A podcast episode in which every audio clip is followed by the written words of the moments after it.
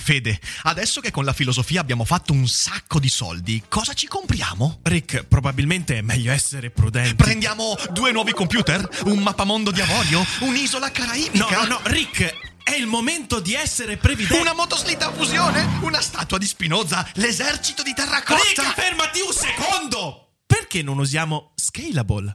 Scalable è l'app perfetta per chi vuol conoscere il mondo degli investimenti. Attenzione, investimenti pensati col cervello, non scelte di pancia. Scalable ti mette a disposizione gli strumenti essenziali per costruire una cultura del risparmio, ETF, piani di accumulo, accantonamenti a lungo termine per pensare oggi a quel che potrai fare domani. Scalable è un servizio sicuro e regolamentato con oltre 600.000 clienti e che ti aiuta a comprendere come funziona la finanza usando la testa. E sai qual è il bello? Con Scalable puoi iniziare a investire con solo un euro. Trovi tutti i dettagli in descrizione. Quindi, niente motoslitta fusione? Tra qualche anno, Rick, quando Scalable ci avrà aiutato a far crescere i nostri risparmi.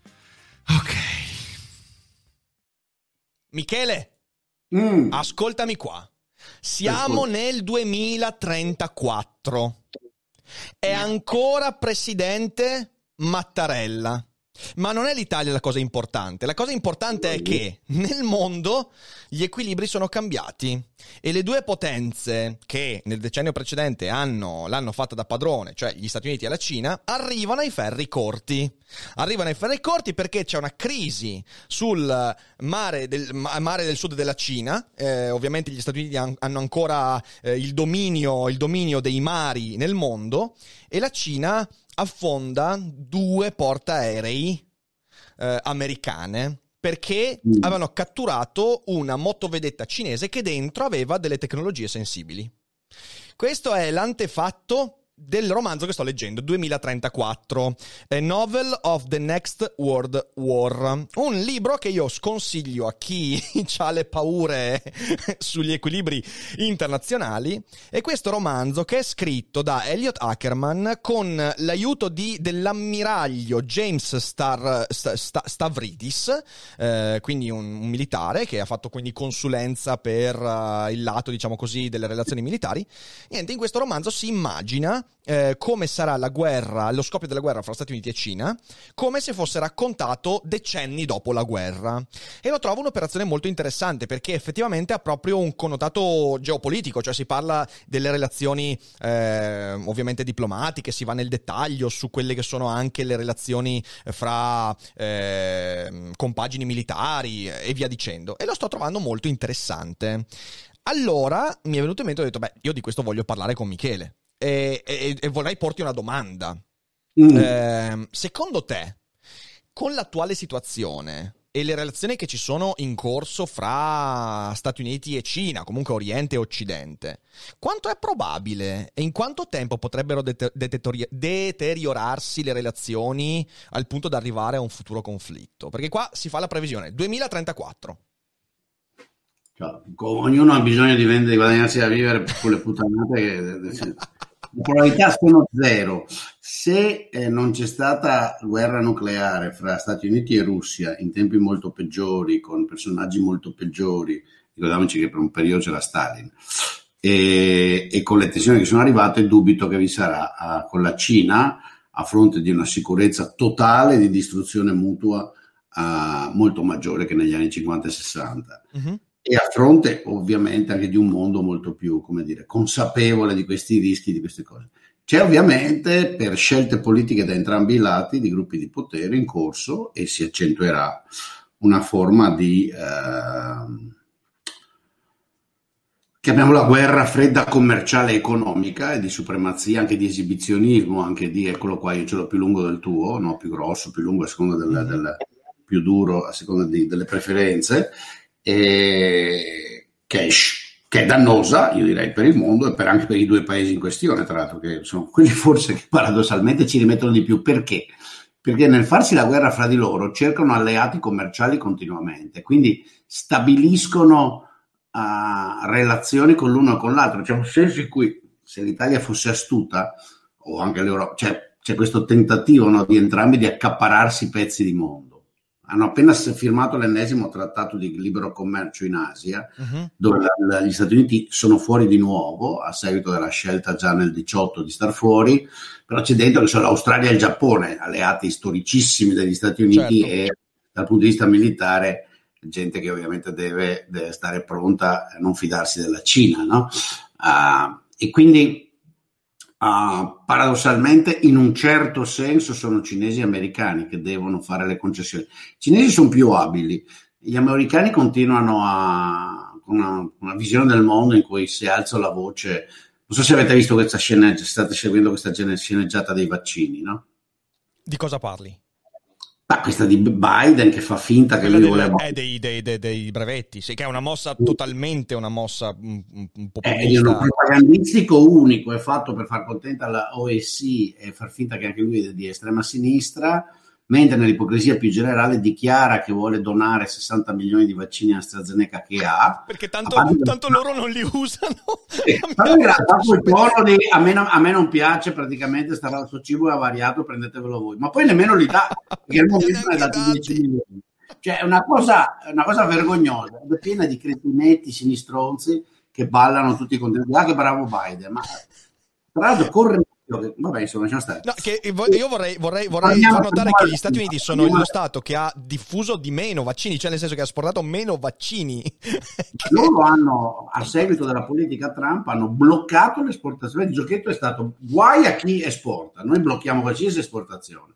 Le aziende americane non possono fare contratti con, ness- con alcuno che implichino l'uscita di prodotto prima che diciamo noi adesso che si sentono relativamente tranquilli dicono agli altri allora adesso basta, basta brevetti che, hanno tenuto finché gli serviva loro. Uh, tra l'altro io notoriamente sono anti brevetti ma in questo caso fa solo casino. Uh, se vogliono fare una politica anti brevetti che la facciano si inizi a farla si annunci che riduciamo i brevetti progressivamente, eccetera, eccetera. Sì, cioè nel senso si fa una visione di lungo corso, non ha senso una volta che i contratti sono stati fatti eh, togliere sì. i brevetti così in corso d'opera. Perché così, alla mattina eh, all'improvviso solo su questo. Vabbè, Vabbè. incredibile. Uh, che tanto è un invito, un invito a non fare la prossima generazione di, di vaccini, perché no, ma... i vaccini saranno anche efficaci, sì. però bisogna farne degli altri perché sta roba dura.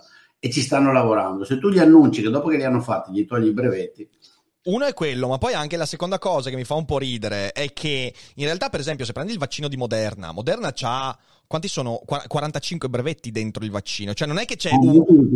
Molti sì, più. Sì, sì, io... sì, sono tantissimi. Quindi, cos'è, cioè, cos'è, qual, è il, qual, è il, brevetto? Perché, per esempio, se tu vai a toccare la tecnologia messenger, eh, quindi l'mRNA, l'RNA messaggero, mRNA, scusatemi, messaggero, già quella è una tecnologia che ha un sacco di, un, un sacco di brevetti. E se la tocchi, vai a toccare il know-how scientifico, minando alla base un lavoro di decenni, che la cosa divertente è non era neanche stato pensato per quello scopo lì. Quindi, quindi è, un, è, un, casino e, e, mi fa tanto ridere. L'intera cosa è pura, è pura propaganda sì, e sì. fa parte però, ecco, fa parte, mi è venuto in mente che fa parte della guerra uh, commerciale, diplomatica, economica fra i due, no? Gli Stati Uniti hanno fatto l'approccio Trump, chiudiamo tutto, arrangiatevi, noi ci teniamo i nostri vaccini. I cinesi hanno fatto i signori da subito, cioè dicono, ah, noi tanto non ce l'abbiamo, abbiamo i nostri vaccini, ve li regaliamo. Dopodiché i loro vaccini funzionano molto parzialmente, sembra, Uh, non si capisce ancora, devo dire, anche se si comincia a dire sì, però servono 50%, 60% è meglio che 0%, no? Ed è giusto anche questo. E allora all'improvviso Biden si è svegliato e ha detto faccio anch'io un po' di propaganda di propaganda. Com'è che la faccio a basso costo? Faccio finta che voglio abolire i vaccini. Cioè, che voglio dire, può anche starci... brevetti, i brevetti. No, perché se dici abolire i vaccini ti dicono fake news! fake news! Boldrin dice che Biden vuole vietare i vaccini. Dai Michele, tranquillo, è domenica mattina. No, no, no, è la terza volta parlandone che, che lo dico, quindi ah, ecco. eh, il mio cervello ha deciso che... No, ha deciso probabilmente l'abolizione del brevetto, in questo caso, dalla mattina alla sera comporta un guaio anche per il vaccino. E niente, comunque fa parte, torniamo alla Cina, va, io l'ho tirato fuori come esempio, capisci? È un esempio della maniera in cui i due... Eh, si fanno indirettamente guerra. Quindi sì, è una guerra fredda, neanche tanto perché è abbastanza dichiarata, no? ci sono mm. continui scambi di battute. Guerra militare mi sembra altamente improbabile. Il contenzioso continuerà a essere lì, quelle isolette artificiali nel mare che la Cina ha, ha introdotto, ha creato, Taiwan, mm. punto spinoso. Non vedo, non vedo uh, la guerra. Non vedo la guerra perché ovviamente sarebbe enormemente distruttiva non vedo neanche l'ipotesi che gli Stati Uniti a un certo punto, in un colpo di iperrealismo cinico, dicano a Taiwan, vabbè, sentite, sono 80 anni che vi proteggiamo dal vostro destino, tornatevene con i vostri e basta, noi vi togliamo l'ombrello. Taiwan è armata fino ai denti, gli Stati Uniti continuano, sarebbe comunque, anche un Taiwan abbandonato sarebbe comunque una guerra pesantissima. Quindi io capisco che affascini, che faccia vendere libri, film, che permetta, Hollywood è la disperata ricerca di un nuovo nemico, cioè ci sono sempre i russi per carità e Putin gli fornisce materiale, però uh, insomma dopo un po' no, sto stanca. I, sui musulmani hanno dato, se non c'è un'altra botta di terrorismo musulmano bisognerà che i cinesi diventino cattivi per, per l'industria dell'intrattenimento americano. Ora, quello è l'unico rischio perché purtroppo, nonostante io abbia molti apprezzamenti degli Stati Uniti, eh, il cittadino medio americano ha il cervello consumato dalle puttanate di Hollywood e quindi eh, se vanno avanti tanto magari si convincono che bisogna. Si convincono pure di quello. Quindi tu dici che comunque il rischio, cioè se c'è un rischio è più rischio da, da, da, dal lato degli Stati Uniti che non della Cina. È perché nel libro in realtà questa cosa viene detta, eh. cioè nel libro si racconta il fatto che... Sì, secondo me se c'è rischio c'è più gli Stati Uniti dal lato degli eh. Stati Uniti. Ecco, questa cosa nel libro... Devono sfidare, provocare, ma non credo abbiano alcuna intenzione di andare in guerra perché sanno che rischiano di prenderle. Mm, mm, ah, tante, ecco, dal punto, mi interessa questa cosa qua perché non so quanto tu ne sappia dal punto di vista militare. Perché io mi sono letto alcuni articoli, però mh, mm, non ho trovato informazioni. Cioè, militarmente la Cina com'è che è messa rispetto agli Stati Uniti? Ah, dunque, io mi fido dei fratelli Gilli, che se vuoi puoi intervistare, e delle letture che mi consigliano, me ne hanno consigliate anche recentemente alcune.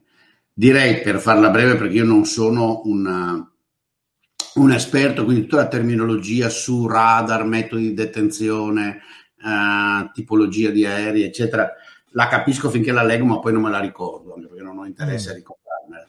Direi che al momento la superiorità militare americana è ancora schiacciante. Mm. Quindi, infatti, forse al momento non sarebbe neanche mutua distruzione. Infatti, se, credo anche di aver letto qualche parte, questo non, che eh, i falchi hanno da tempo sostenevano che diciamo, bisogna fottersene delle conseguenze per Corea, Giappone e Taiwan che sarebbero stati nuclearizzati e legnare la Cina subito. Ah, la famosa battuta del Sagrestano, la sai, no? No. Il Sacrestano che nel periodo di Natale il parroco entra in, uh, in, uh, in, uh, in, chiesa e lo trova col bambinello che aveva messo nel presepe sulla, sulle ginocchia che lo sculaccia. no, no, non la so, non la so. E, cioè, e il parroco dice, ascolta Tony, ma cosa io fare? Ma dice, sei io.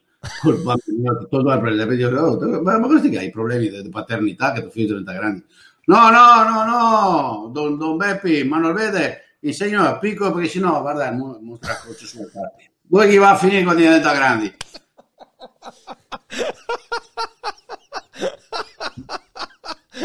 ok. Gli ascoltatori okay. hanno capito il colloquio fra il parroco e il, e il sacrestano di, di, di, Campolongo Maggiore. Ma, uh, e quindi tu dici appunto che cercavano di fare il sacrestano. Legniamo la Cina adesso che sono deboli, riusciamo a farne fuori alcune decine di milioni, sono alcune centinaia, che dopo si armano e non riusciamo più a menarli. Comunque la distanza mi sembra sostanziale, è verissimo che i cinesi eh, stanno facendo grande ammodernamento. E lì c'è anche un meccanismo che io continuo a constatare, se ci fosse qui il mio, mio amico Alberto Forchieri direbbe, wow, sei solito ingenuo perché hai avuto gli amici, gli amici cinesi, eh, eh. eh, stravedi, ma io non è che stravedo, riescono anche a essere antipatici delle volte, il loro complesso di superiorità è palese da sempre, io mi diverto a prenderli in giro perché anch'io il mio, abbiamo tutti un complesso di superiorità, il loro è solo più pronunciato. Um, però in realtà non li vedo guerrafondai, hanno un complesso, non si, proprio non si fidano. Ci sono due maniere, io continuo a dire, ci sono due maniere di interpretare la Cina imperiale eh, di adesso. Una è la Cina imperiale, che vuole occupare una fetta di mondo, però anche quando era grande e imperiale non andava più di tanto a occupare, arrivava fino a un certo punto e poi si fermava. No? Uh, riteneva di avere un diritto, come dire, divino a occupare quel pezzo di Asia, ma non oltre quel pezzo. Uh, per carità, in quel pezzo di Asia ne ha fatte di cotte di crude e continua a farle, noi lo diciamo, però questo. E nel, io lo dico sempre, nella psiche cinese, anche del, delle classi dirigenti, il periodo tra la seconda metà del Settecento e tutto l'Ottocento e la metà del Novecento fino insomma, alla vittoria di Mao è impresso, sono due secoli, in maniera indelebile a fuoco come il periodo in cui l'Occidente ci umiliò, ci distrusse, ci soggiogò, ci drogò e quindi dell'Occidente non ci fidiamo. Certo, certo. Cioè, è palese. Ora hanno torto, hanno ragione, si hanno giustificati. Eh, possiamo andare avanti a discutere all'infinito, giusto? Tanto non è che cambiamo la storia del, del 1860.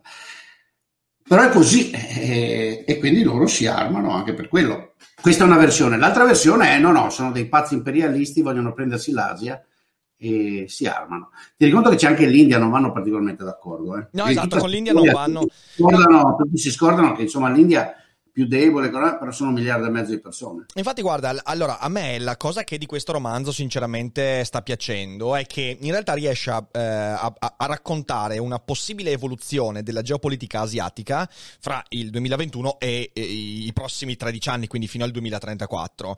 E durante questi anni accadono delle cose. Intanto i rapporti con l'India diventano ancora più aspri e l'India è l'unico paese asiatico che si sposta sempre di più verso gli Stati Uniti e gli Stati Uniti lo stanno facendo, cioè mh, mm, effettivamente anche l'Unione Europea in questi giorni sta veramente aprendosi all'India commercialmente, quindi eh, ci, ci, sono questi movimenti qua che già si vedono. L'Iran eh, che riesce in parte ad ammodernarsi, ad emanciparsi anche dal punto di vista eh, de- degli accordi nucleari, eh, riesce a- ad avere un canale privilegiato con la Cina ed è quello forse la cosa che mi ha interessato di più, cioè il, il, il quasi alleanza fra Cina e Iran, quindi mondo islamico e mondo cinese, entrambi basandosi su eh, quella... Che è puro Hollywood, scusami. Eh, eh no, è puro Hollywood, però... però in due realtà... cattivi, così non c'è nessuno. Tutti cattivi da un lato. No, ma è che non sono cattivi, in realtà ragionano proprio su una cosa che tu hai detto, cioè loro si allenano non perché si piacciono, ma perché entrambi, sulla base di quello che è avvenuto in passato, non si fidano dell'Occidente. Quindi la loro è un'alleanza molto pragmatica, intanto commerciale, discorso della via della seta che si sviluppa e via dicendo. So che tu sei molto critico, però in realtà in questo romanzo presuppongono che quello sia un progetto che riesce ad andare avanti.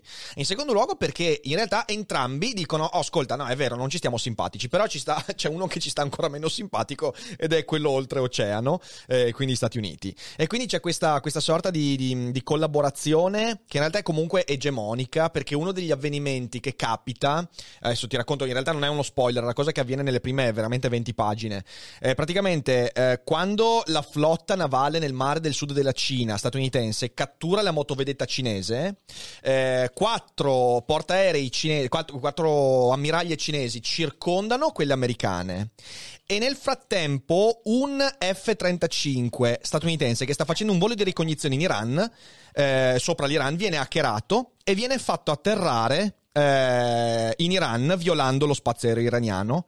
E i cinesi dicono se voi rilasciate la nostra motovedetta noi facciamo rilasciare il vostro, mm, il vostro militare, il vostro F-35 e quindi ci sono queste cose qua che avvengono e letteralmente la, l'escalation avviene perché perdono di mano la situazione entrambi che è una cosa che, che, che, che diciamo quello è sempre un pericolo che c'è ok? Tu tiri la corda di qua e di là ognuno gioca sul suo orgoglio alla fine si perde di mano la situazione. Devo dire che è raccontata in una maniera, è hollywoodiano sicuramente, però con uno sguardo un po' pragmatico si vede che dietro c'è comunque una persona che di cose, di, di equilibri militari ne sa, perché la descrizione, eh, insomma, insomma c'è. L'ammiraglio un... come consulente, no? C'è, sì, esatto, devo, devo, dire che è un libro che, ci sono tanti libri che parlano di queste cose qua, questo è uno di quelli che mi ha interessato di più. Eh, quindi ecco, la, la cosa interessante... I giochi di guerra li fanno davvero, gli scenari li certo, fanno davvero, certo. e molto probabilmente questo qua descrive o mischia una serie di scenari scenari su cui... Esatto, esatto, esatto. esatto. Certo. No, la cosa bella è che eh, gli Stati Uniti sono, no, non, sono, cioè non è, una, non è un, un, eh, uno scenario da buoni contro cattivi, capito? Cioè si, si capisce molto bene ed è quella la cosa che mi sta piacendo ti fa capire le ragioni da, in, da ambo le parti. Eh, e alcune di queste ragioni da ambo le parti sono di puro orgoglio. Per esempio c'è un, c'è, c'è un ministro cinese che si chiama Kaching, mi pare, eh, che è molto orgoglioso, che ha una storia alle spalle e ti viene un po' raccontato. E alcune sue decisioni sono legate quindi a un fattore personale e anche dall'altra parte succede questa cosa. E devo dire che da questo punto di vista è un romanzo che mi è, mi è piaciuto, mi sta piacendo, perché ti fa capire che in realtà quegli scenari avvengono anche per aspetti che non sono del tutto, eh, del tutto mh, oggettivi, ecco, accadono anche perché poi la gente perde il controllo. E questa cosa mi è piaciuta. Eh, quindi tu dici che però, eh, perché in realtà se io vado a guardare in questi ultimi anni la relazione fra Cina e mondo islamico sta cambiando. Cioè lì è, si è già messo in moto qualcosa che in futuro potrebbe portare a un rafforzamento di, quella, di quell'asse lì, o no? Ma non lo so, perché dipende anche il mondo islamico, poi essendo diviso, eh, non è che si difendano fra di loro tantissimo, no? Mm-hmm. Come sappiamo, nella, nell'ovest della Cina, eh, la Cina ne sta facendo un po' di cotte di crude per, come dire... Eh, omogeneizzare mm le, le, minoranze islamiche, tenerle non solo sotto controllo, ma opprimerle e far sì che. Gli uiguri. Gli uiguri. Loro hanno questa visione che la loro cultura, la nostra maniera di vita è superiore. Quindi di riffe o di raffe, con pazienza capirete che dovete fare cinciuncian come me perché, eh, perché, perché, questo è politica di corretto, sì, i cinesi si possono prendere in giro, vero? anche che non sono una minoranza, i cinesi come gli italiani, come gli italoamericani, come i veneti, pa- veneti non di grandezza, veneti, italoamericani e cinesi sono paraculabili. Stai, stai, dicendo che dovremmo fare un'alleanza Veneto-Cina? Cioè io, cioè Xi Jinping... L'abbiamo fatta storicamente, no? e Luca Zaia, eh, giusto Marco Polo, cioè, però guarda, Zaia... a un livello un po' più alto. Zaia come nuovo Marco Polo faccio fatica a immaginare. Ma no, a un livello un po' più alto, eh. Balasso, mandiamo Balasso come nuovo Marco Polo. Già, già Natalino un po' meglio del, del Zaia, anche se vabbè.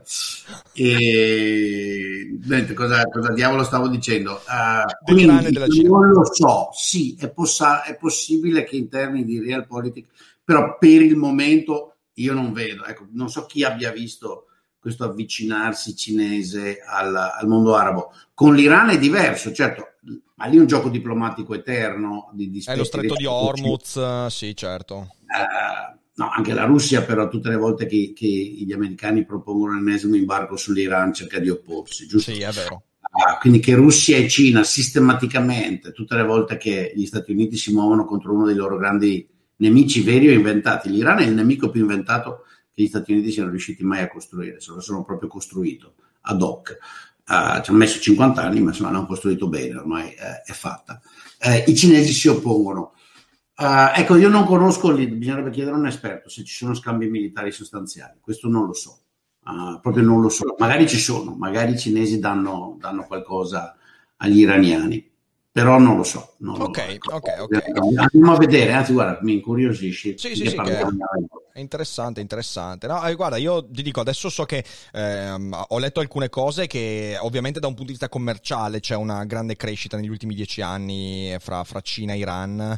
In primo luogo per tutti gli interessi che la Cina sta sviluppando in Africa. Ricordiamoci che insomma la Cina sta, sta, sta lanciandosi veramente a pesce sull'Africa sotto molti aspetti. E, ehm, e poi anche per uh, la via della seta. La via della seta passa uh, ha, un, ha, un, interesse enorme nella costruzione di legami commerciali con il mondo islamico. Uh, sì, hanno appena firmato il, 20, il 27 marzo un accordo di investimenti sostanziali 400 miliardi cinesi nel periodo di 25 anni in, in cambio di petrolio a buon mercato sì, sì, sì, sì, ah, sì, sì, sì. Quindi... No, ci sono, ci sono, dei passi di avvicinamento. Ribadisco, secondo me è un avvicinamento anche dovuto comunque a, a un sentimento anti-americano che, che, in qualche modo nel mondo islamico è, esiste e nel mondo cinese, insomma, in qualche modo con cautela però c'è.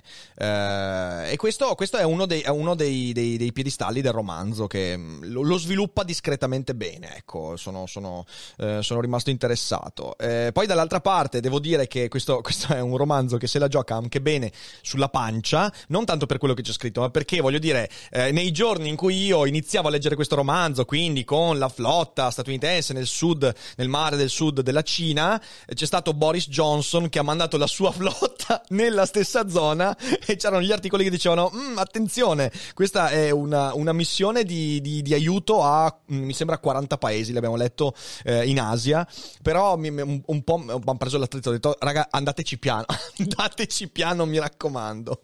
Eh, l'equilibrio, ecco una cosa sono, su cui sono molto d'accordo però, che il romanzo eh, dice, è che se in futuro qualcosa dovesse succedere accadrà nei mari, cioè sarà quello lo, lo scenario, perché alla fine, alla fine il dominio marittimo degli Stati Uniti è una cosa che sta sulle balle a tutti nel mondo, in modo abbastanza indistinto.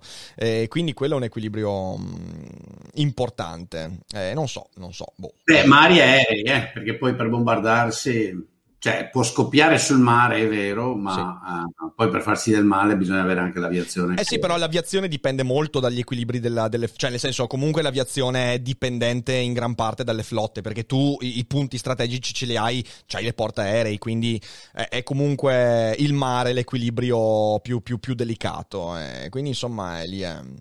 Eh, boh, io, io te lo consiglio, per chi, per chi sta ascoltando, purtroppo io, io metto il link, eh, c'è il link anche in chat, purtroppo ribadisco, non c'è in italiano ancora, eh, c'è solo in inglese, però se masticate l'inglese secondo me è un bel romanzo da leggere, io lo finirò probabilmente o stasera o domani e poi ci faccio anche una recensione sul canale. E, ehm, ecco, niente, non so se hai qualcosa da aggiungere Michele a quello che hai già detto. Uh, no, no, c'è un tema dove, su quale sto un po' schiscio perché mi, quindi mi dispiace di non essere stato, però eh, io non la vedo la guerra, ma no, d'altro lato vedo l'enorme crescita di armamento cinese. Ora c'è ancora un ulteriore aspetto, dovete tenere conto, i cinesi sono affascinati dal primato tecnologico, mm.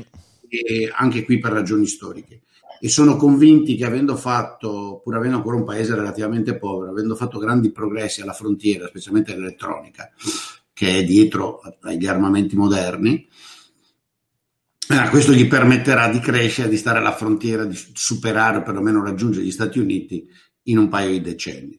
Ora l'esperienza statunitense mostra che gli investimenti sostanziali, anche gli sprechi in attrezzature militari hanno della, delle ricadute, no? Sul piano tecnologico notevole. Quindi uno può anche prendere quel punto di vista. Stanno imitando il build-up militare statunitense durante la seconda guerra mondiale e poi dopo, uh, nella speranza di costruire una, una, un vantaggio tecnologico sul resto del mondo e di raggiungere gli Stati Uniti o di, addirittura di mm. superarli. Uh, che, che, abbia anche una, una, ricaduta economica oltre che militare. Non lo so, questa è un'altra maniera di leggerli. Senza dubbio di soldi ne stanno mettendo soldi ah, sta sì. mettendo, il loro budget militare è ancora un terzo, un quarto circa di quello statunitense, eh, sia chiaro. Eh, credo sia tuttora inferiore a quello del resto della Nato, cioè tolto la spesa statunitense, prendi quella Nato che, degli altri, sono inglesi, francesi, tedeschi, noi, a, a, quello cinese credo sia ancora inferiore, quindi non è che sia proprio sta roba enorme, però insomma c'è, è un fatto, un fatto obiettivo, insomma c'è, quindi e quindi, quindi vedremo. Boh, insomma, eh, prendete questa puntata anche come un consiglio di lettura e eh, se avete voglia leggetelo. Sì, sì, sto romanzo andremo a leggercelo, Mara. Sì, Oddio, sì, sì. più dopo, quando cominciano a raccontarmi i dettagli di chi legna. Come fa a finire? Ah, non me lo dici. No, no, ma, non te lo direi neanche, ma comunque no, devo, cioè, devo ancora finirlo. Mancano le ultime, manca l'ultima oretta di lettura, quindi la finirò o stasera o domani. E quindi poi magari te lo dico in privato come va a finire, dai, insomma. Come i cinesi, insomma, sì, sì, si viaggiano a parecchi soldi ormai sul piano militare. Eh sì, eh sì, e chissà cosa succede nei prossimi 12-13 anni, eh. cioè nel senso, eh, ormai, ormai, i cambiamenti sono talmente veloci che in 12 anni può veramente ribaltarsi... Sì, sì. Eh, possono ribaltarsi equilibri incredibili. Quindi, insomma, leggetelo e um, poi diteci cosa ne pensate se lo leggete. E Mike, grazie per la chiacchierata come sempre. Adesso... Grazie a te. Se siete Grazie in live non uscite che rispondiamo a qualche domanda, mi raccomando. Se invece siete in differita, come sempre, condividete, diffondete, fate arrivare dappertutto. E niente, ci rivediamo la settimana prossima con il prossimo Duffere Boldrin e nei prossimi giorni con le nostre live. Ciao belli, ciao. Ciao, ciao, ciao. Sotto costo 1 euro. Fino all'11 maggio il notebook Lenovo IdeaPad Slim 3 16 GB di RAM con processore Intel Core i5 è tuo a 529 euro perché ogni euro batte forte sempre.